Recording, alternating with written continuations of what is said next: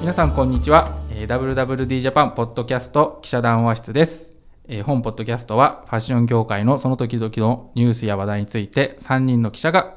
えー解説いたしますえー本日司会の横山ですご一緒するのは林です。そしていつもおなじみの3人目、急ぎみです。よろしくお願いいたします今週もよろしくお願いします。はいあのね前回は YouTube ライブやりましたね。はい、初初の挑戦させていただいて、皆さん反響は、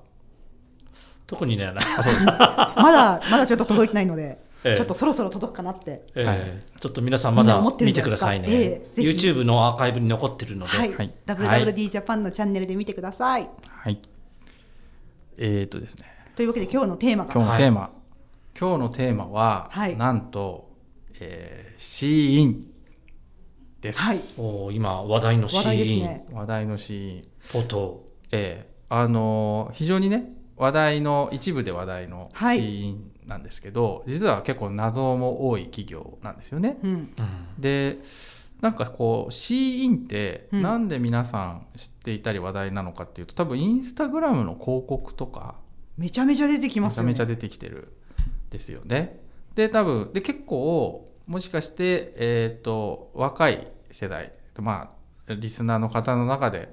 まあ、高校生ぐらいとか中学生ぐらいのお子さんがいる方なんかは結構買ってるうん、可能性も高いなと思っていまして。 YouTuber の子が買ったもの紹介とかでシーンのアイテム紹介したりしますよね。なんかあと、うちの、えっと、えーそれ6月20日号ですかね。20日号のなんかこう、スナップを、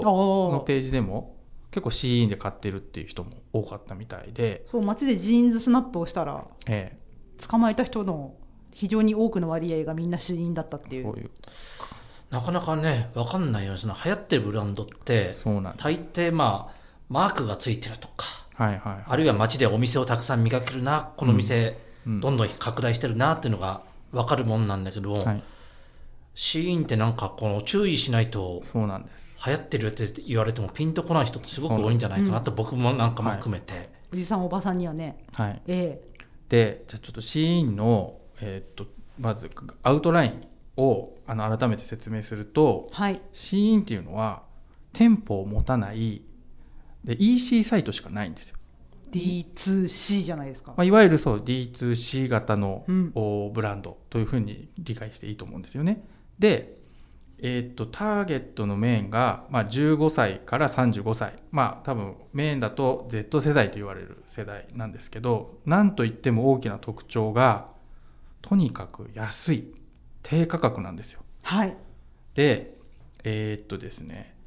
まあ、例えばどのくらいの価格帯かっていうとトップスだと200円からうんボトムスだと250円からうんワンピース300円から定価なんですかそれまあこれねあの定価というか定価ですあ定価じゃないなこれえでもさ確かにキャミソール197円とかあるよね、ある、うんでまあこれそうなんですよ、まあ、でもあくまでこれ今のアウター450円からっていうのは、うんあくまで空って意味なんですよ裾ねって裾ねってことですね、うん中心ではないんですよ、で、まあ、価格がまず安いのとあとですね平均で毎日6000点以上の商品を出しているとアップデートしているとすいごいうだから毎日6000点以上なんでこう毎日見ても何らか新しい商品が出てるという激しい宝探し感そうっていう状あのまあまあ、すまあ、しファッションブランド、うんまあ、EC, EC サイトって言っても、まあ、あの間違いじゃないと思うんですけどっていうことで、まあ、特にねアメリカでまず最初に火がついててうんアメリカで猛烈にえー急成長してるんですよ。で,、えーっとですね、アプリのダウンロード数でいうと、うんなんとアマゾンを超えているという。へえもうありえない話ですよアマゾンってだって別に洋服だけじゃないんでみんなのアマゾンだもんねみんなのアマゾ全世界でン全世界でアメリカでアメリカのアメリカでうへんえそれでもすごいなで実は日本でもアプリのダウンロード数ショッピング部門だと ZOZO タウンアマゾンを超えて常にえー1位か2位うーとんいうことをこの1年以上続けているというのが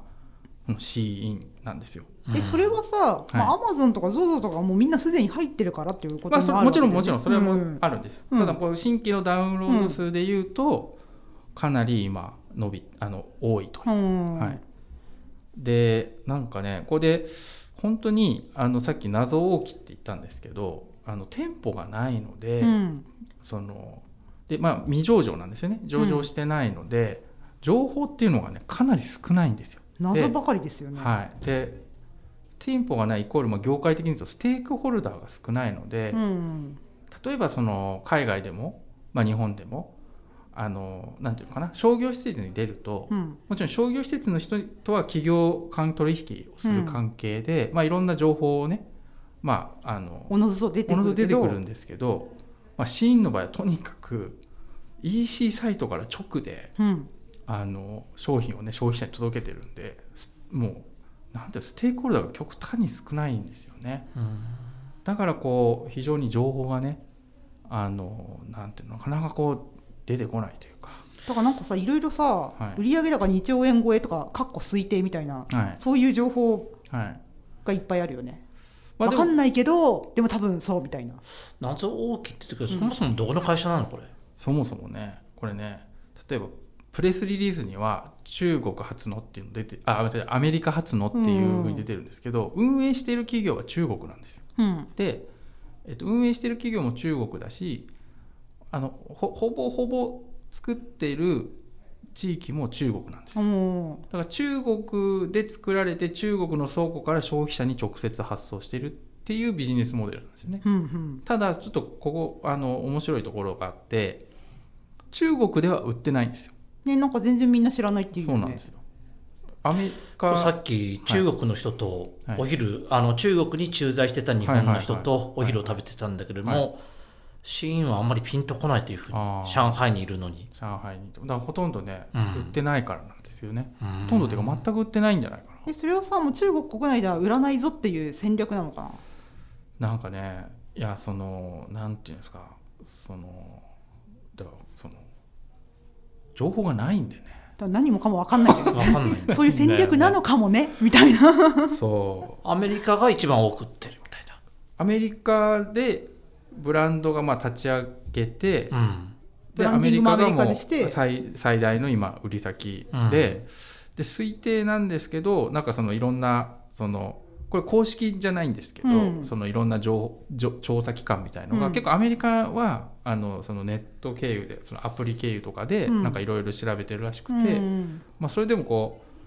う7500億円うんから1兆円の間うん行ってるんじゃないかとか言われてるんですよね。で特にアメリカで話題になったのが結構大きなファンドうんうんがあのその出資をしていて、うんそそれがその企業価値っていうんですかそのあの株式を取得した額とそのもともと存在してるしあの株の数をかけるとその企業価値っていうのが出るんですけうんうどんその企業価値がその1兆円うんあじゃあ10兆円を超えているという噂もあって、かなりねあのユニクロを超えてるよね。ユニクロはなユニクロどころかザラも超えてるうんで、んまあ、企業価値だけで言って未上場ですけど、うんその株式の価値だけで言うとかなりみんなの夢が詰まってるよ夢ねが詰まってるんですよ。だからねさっきから繰り返してるけど謎だよね謎だらけその姿が見えないだけなんかすごくそう不気味って言っちゃちょっと違うけれどもどんな会社なんだろうってすごく関心は高まるばかりかなりねだって1兆円売上高1売兆上円っ高て1いう兆ふう円っにて言わ考えれるてるんですとよね。 1兆円を売り上げてる会社って同じようなジャンルだとまずザラのインディテックスうんはいまあ、3兆円ぐらいですか3兆円ぐらい3かな兆円超えですね。でスウェーデンの H&M、うんはいはいでその次がファーストリテイリングいわゆる日本のユニクロとうん GU を運営してる会社、はいでその次が、えーギャップオールドネイビーのアメリカのギャップ、はいうんこれ4つぐらいだよねせいぜいねまあ、世界4大 SPA と言われる企業ですよね、そのぐらいですかねどこにでもある、はい、そうですねみ店舗がね見えてるから分かりやすい、可視化店舗がある、シーンっておじさんおばさんには見えないこのなんだろうまあおじさんんおばさんっていうか まあ誰にでも見え見えてないと思うなんだろうこのネットの世界モにスしキかート音が聞こえないみたいな こそのう おじさんとおばさん私たちには聞こえなくなってる、ね、ネットの世界にしか存在してない存在してないのだから記事とかでさよくさなんていうのロゴとか使うじゃない、はいはいはいはいユニクロだったらさユニクロのロゴ使えるじゃん店頭のロゴギャップあもーギャップの店頭のロゴ使えるじゃん、はいはいはいシーンってさロゴがないよね店頭ないからまあねスクリーンショットですねうんはいスクショはいはいそういうだけですでもうんお店できたんできたというあかポップアッポプップアップはね、うんやってるんですで日本もこの前初めてやって、うんでちょうど、えっと、今日、えっと、この収録が、えっと20日です20日なんですけど先週の土日かうんがあの名古屋でうんうん初めてうんはポップアップをやって、えー来週が広島だったかな確か広島福岡大阪新潟だったかなそう巡回するんですよなんねか東京がないんそだよこもさなぜみたいな地域でやるよねそうなんですよなんかでもそこにも深いさ戦略があるあるのかもしれないしないのかもしれない、まあでもなんか姿が見えないで姿が見えないいやなんかその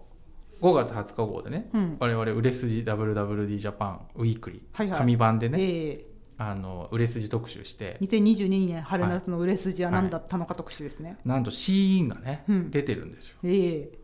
であのなんかこう今までうんでしこう紙版なんで印刷所のねうん山梨県にある三日印刷さんという方々に我々こう紙版は印刷していただいていて印刷所の人とこうね交流日っていううんかやり取りするじゃないですか。非常に事務的なやり取りをしそうまですすよね。ねこれもっと早く原稿出せとうんかすいませんみたいな。誤字脱字がありますみたいなすいませんすごいねうん印刷所の方が気づいてくださるんですけど、初めて僕、うん印刷所の方と記事の内容でうん、言われたんですよ、あこれ面白いねって。そうなんか、うんまあ面白いねっていうかう、ん、おしいね、ううんちの娘も、まあ、うちもめっちゃ買ってますよ娘がみたいなおーえ娘いくつなの18歳って言ってましたねああ、どんずばですね。でこのなんていうのボトムス部門に出てる女の人みたいな格好してますみたいなおで僕ね初めてですねあの記事の中身のこなんていうのまあもちろん記事のすごく読んでいただいてるんですけど、記事のことをこうなんていうんですかー事務こんな連絡じゃないことをいつね。も98%は現行の最速なそのうにいやいやいやまあそれはまあそうなんですよねうん申し訳ないですよね、うん本当に。はい、だけどこうそういうことがあるぐらいうん、あそんなになんていうんですかねし浸透してるんだなって多分その、印刷所の方も、まあうんユニクロとかザラっていうのはまあもうすごくねあのみんな知ってるからね。知ってるし、うんまあ、今更わざわざねあの話すことでもないと思うんですけど、うん多分シーンって多分うちとしても初めてねうん、取り上げたこともあったと思うしなんかすごく身近だったんでつい話したというところがあると思うんですけどなんかすごくこうんなんて目に見えないけど浸透してる感っていうのはうん実感しましたよね。うん、なんかそうで何が言いたいかっていうと、はい。シーンってすごくないですか いやこの謎をが多すぎてうんうんであの WWD ジャパンでもねあの記事がうん、あの金曜日かな、うんえっと、金曜日で10う何日だっけ16日8じゃないかな、 8か、ううんん、 6月18日付で十七。あーごめん17 17日うん付で出たんですけど、こう大量生産にねやっぱ批判が集まってるんですね、ファストファッションででも安いし、うん、うん圧倒的に安いんであのーなんかこう大量生産で無駄なね、うんものを作ってるんじゃないかって批判をねもうすでにうん、シーインっていうのはもう各所から出てますよね。浴び始めてるんですよ。うんうんでそこに対してシーインは結構いろんな反 反論をしていてうん、であのなんかね反論もなんていうのかな確かにそうだなっていう反論をしていて、うん、うん、で彼らの場合はそのなんていうんですかねこのなんていうんですか今までのファストファッションのイメージだと、うん要は大量に作って大量に余らしてうん廃棄してるっていう批判があるわけですよう。ん、でそれになかなかやっぱり既存のファストファッションブランドっていうのは反論できないできづらいんですよね実際本当に余らしちゃうんでうん、うん、だけど、えー、CE の場合はそうじゃないということを言っていてその理由っていうのがやっぱりねあのすっごい小ロットで生産してで売れたものだけを大量生産していると。であと EC しかないんででちょ EC で倉庫から消費者に直結なんで、うん生産のリードタイムが非常に短いと。でこれ公式のアナウンスで初めて言ってるのでへえと思ったんですけどえー、っとですねなんとちょっと待ってくださいね出てこない、沈黙がええ音声メディアで沈黙が流れるという、ダメよ、 なんだっけ生産から販売までがうん企画から販売までがなんと3週間うんうん、これねすごく短い短いなと思っててつまり日本でもアメリカでもいいけれどもでもさつまりそれってさ航空便使ってるとかそういう話じゃないの航空便使ってるんですようんいやすすごいんですようんで基本あそうそうであのなんか分かってる範囲で説明すると、ビジ基本シーンってうん越境 EC なんですよビジネスモデルあがー実は、、なるほどねうん、どういうことだからあのなんていうの普通はギャップとかザラは、うんまあ e コマースとしても e コマースで買ったとしても、まあ、日本にある倉庫にああその国の倉庫から出てくるけどそうなんですようんでも c インっていうのは基本あの中国の倉庫から出てくるのね倉庫から出てうくん越境 EC なんですようんだからあの消費税かかんないんですよわかりやすく言うとだからキャミソール197円がまあうんそういう いや本当にねだからその越境 EC であることでいろんなこう、で日本に入るときに関税とかもかかんないの、関税かかると思うじゃないですか、うん、実は1万6000円以下だと関税かかん安なすいんぎでてすよかからないってことね、へいや本当にね、うんなんていうのかな面白いビジなんかユニークなビジネスモデルなんですよでまあもちろん EC で直売りしてるんでなんていうの無駄なこうざ滞留在庫っていうのも極めて少ないし売れ筋を追加生産するみたいなこともできるしなんかこう多分ね両方売れたものでこれが売れるなんかすごくね大量生産してるんでなんかアルゴリズムを持ってて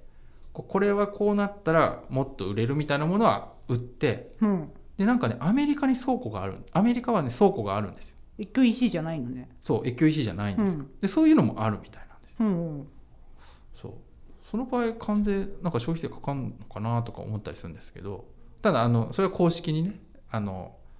倉庫を作ったっていうリリースは出してるんでそれは本当だと思うんですけどーこれそもそも聞いちゃっていいのかな謎大きって言ったけどどんな人たちがこれ運営してんのまあ中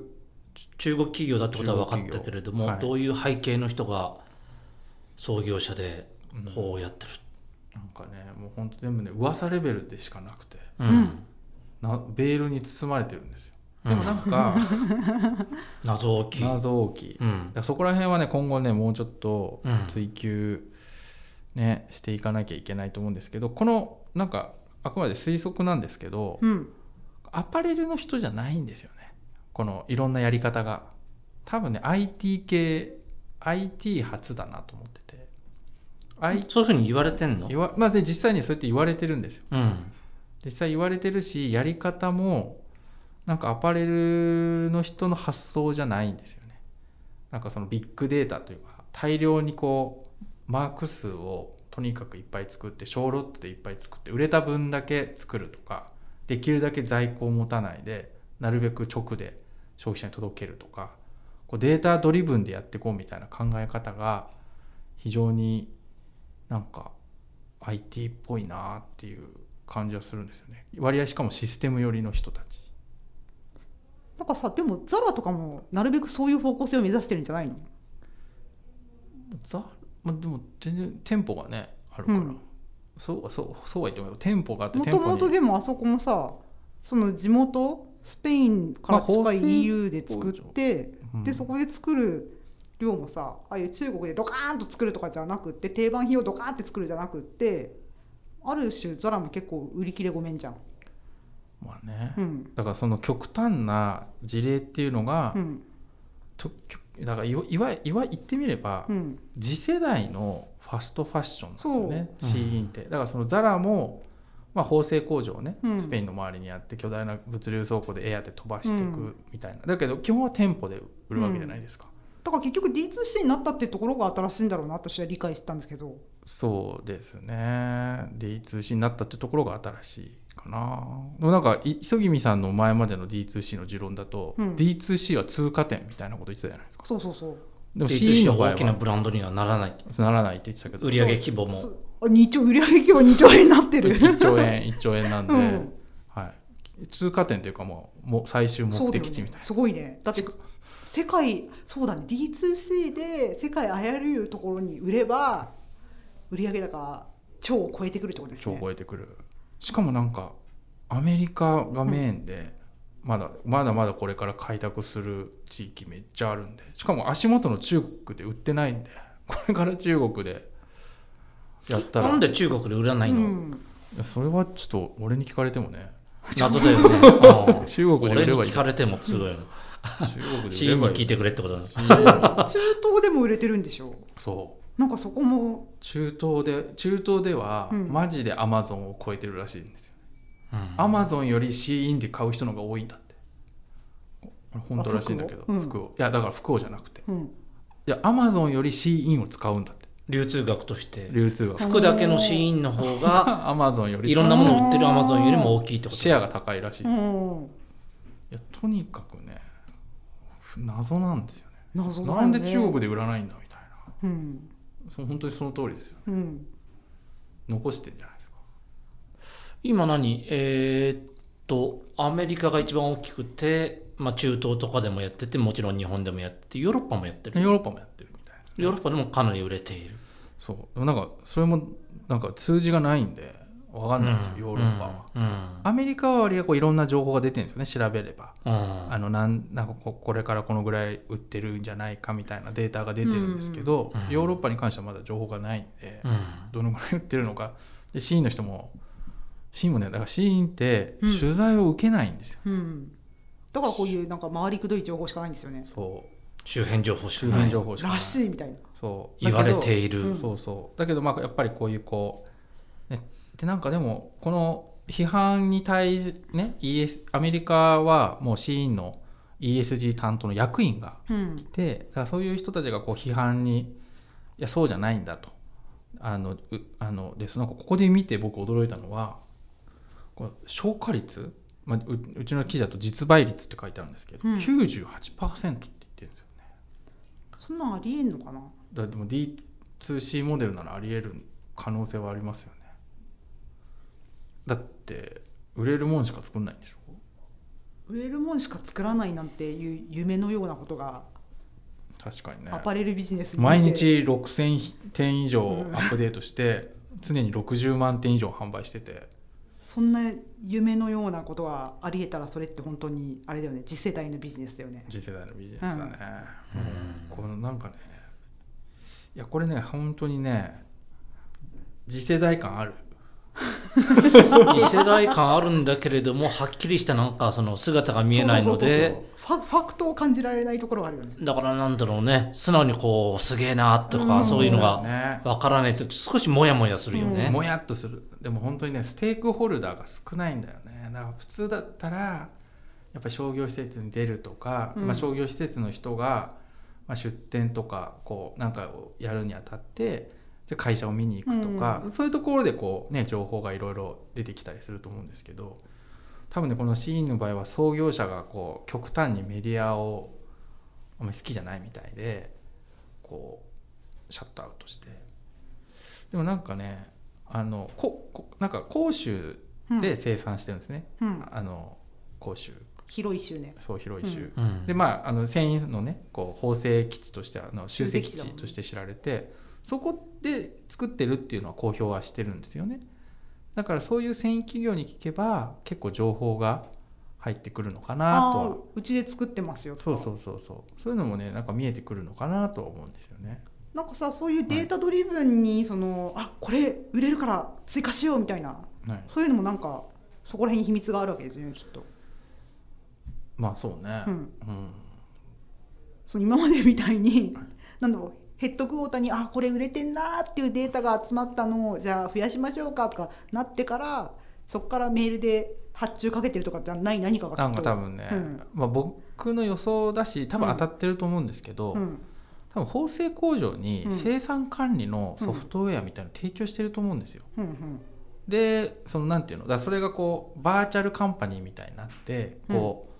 う、なんかコクピット系みたいなコクピットみたいな感じでこう多分そのそういうのがなんかやってると思うんですよね。それこそなんかザラのラコルーニャにあるっていうやつそういうやつだよね多分なんかそれと似たようなソフトウェアを、うんなんか縫製工場に手が開発したのを使うんじゃなくてじそれを使ってくれっていうのをやってこうなんか生産管理してる気がすしますね。うん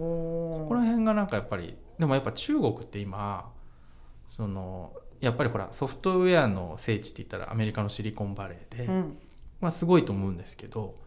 その広州ってすぐ近くに深センもあって、うんうんやっぱりね多分ソフトウェアを作るっていうことに関してはもうかなりのレベルの人材がも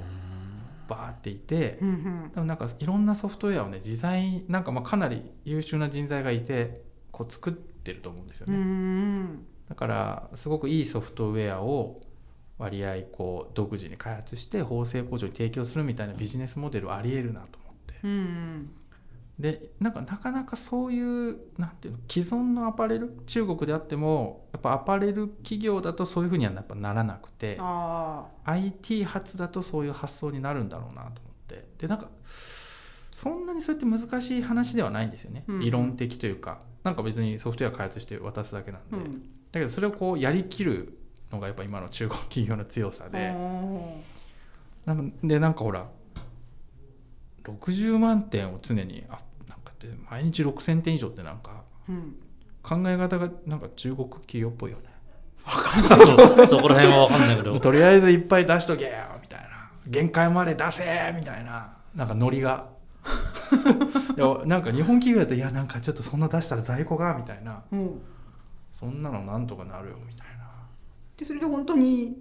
もっとボワ消ッと化率98%にしてるんだったら本当にすごいことですよねすごいですよ、うん、 横本さんなんか買ったんだっけまあ、一応なんか買ったんですけど、まあ、何買安っかたっのたバッグですねほレザーえもう合皮かなあれもううんまおいくら万円、あ1200円ぐらいでなんかおいやあんまりねううんそうそう今回その特集でもね、うん見たし、うんあのまあ C ンのサイトの特徴ってレビューなんですよ、うんレビューがすっごい充実してて、うんめちゃくちゃみんなレビューするんですよう、んでなんかそのもちろん結構売り切りごめんも多いから、うんレビューが参考になるのかっていううんことは正直あるんですけど、まあなロングセールするやつにはもう1万以上のレビューがつくんですけど、うんそのレビューとか見てると、うんまあ、でぼ実際僕も商品見て思ったんですけど、うんなんかねそのいわゆるコストパフォーマンスうんその製品のクオリティとうん価格うんのバランスうんコスパ高いだからそのクオリティね低くないんですよ。うんあそこれう、うん、であの1200円なんだみたいな、 1200円としてはいいじゃんみたいなことうん、うん送料ってどんな感じなの2000円以上買うと送料無料なんであすよ店そこが境目なの結構低いところに置いてんだよそうなんかそれもさなんなんでそれが可能なんだろうねエアで飛ばしてそんなんできるのそうねちょっとよくもうあんまりなんか自信なくな っただけでいやでもねそまあそうなんだよね2000円以上なんだ2000円以上ありなみんななんかちょっと常識にとらわれちゃうじゃないですかえだってさそんなついこの間さ値上げとか値上げでこう私たちもこれ今回ポッドキャストやりましたけどさそういう圧力にここだけさらされないっていうことはないもんね。まださらされても、うんだから相当ミニマイズしてるっていうかことなんですよねだからもう本当に今これどんどん上がってるじゃないですかやっぱり、うん世界的に上がってるんで、ううんだからシーンだって例外じゃないでしょ原料高とかそうエア代今中国から日本からも40万とか言いますよね。うん、まああ、人員ですけ人どが飛ぶのね、ううんん、そう、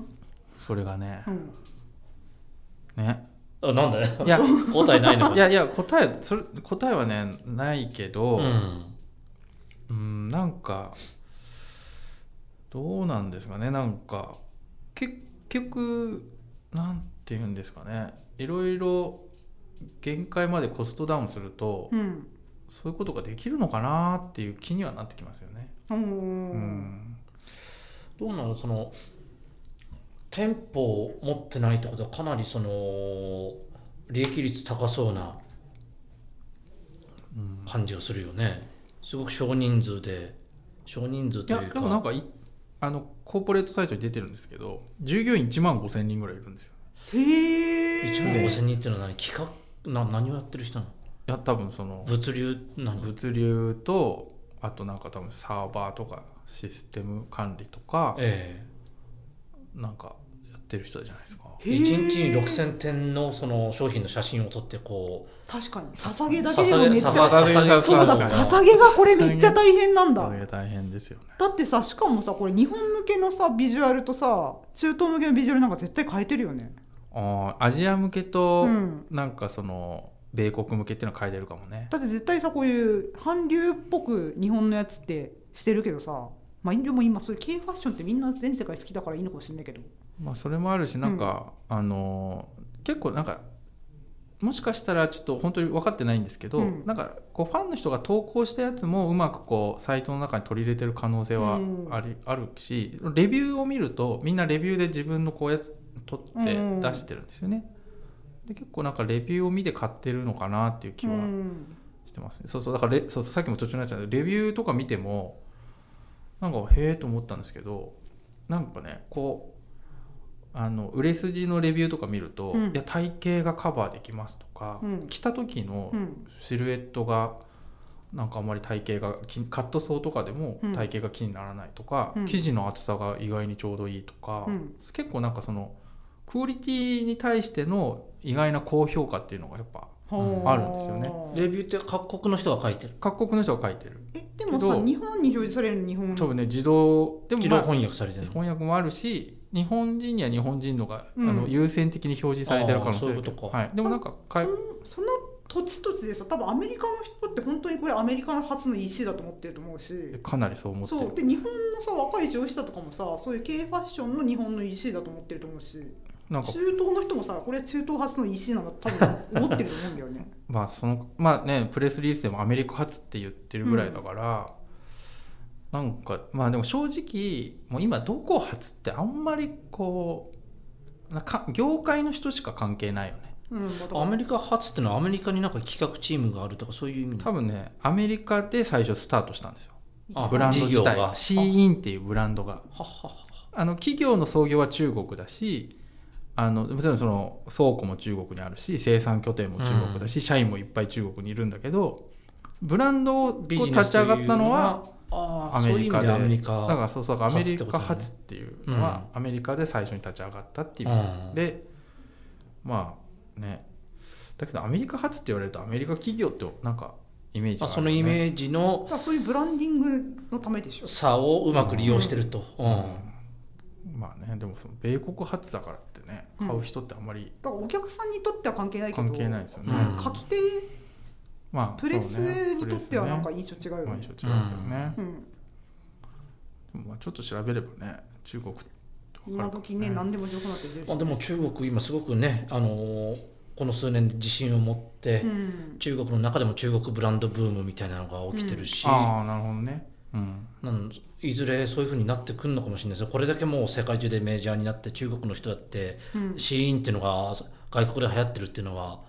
情報は入ってくるだろうから逆輸入的にねね、ううんんそういうのを狙ってんじゃないのかな、いやなんか僕の感覚だと結構中国企業って実は、うんあの内弁慶なんですよねその実はその中国での売り上げが多いんですよ大手企業って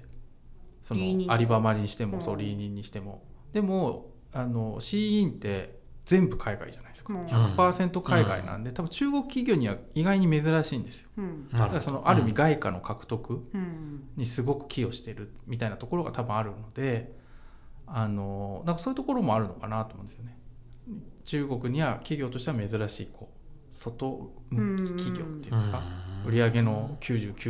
99%99.9% 以上100%か、ねあれだけ内需がでっかい国でね、うんそうだからまあねやっぱ海外でこれだけ成功できるモデルであれば、うん多分中国はまあ後回しでもいいぐらいのうん、感覚なのかな凱旋帰国みたいなよくわかんないけど、どうなんですかねなかなかねこう、え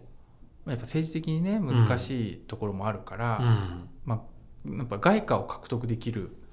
企業って多分中国政府にとってもすごく宝のようなものですよね、宝だと思うんで、なんか非常にねいいと思うんですけどね。うんなるほどね。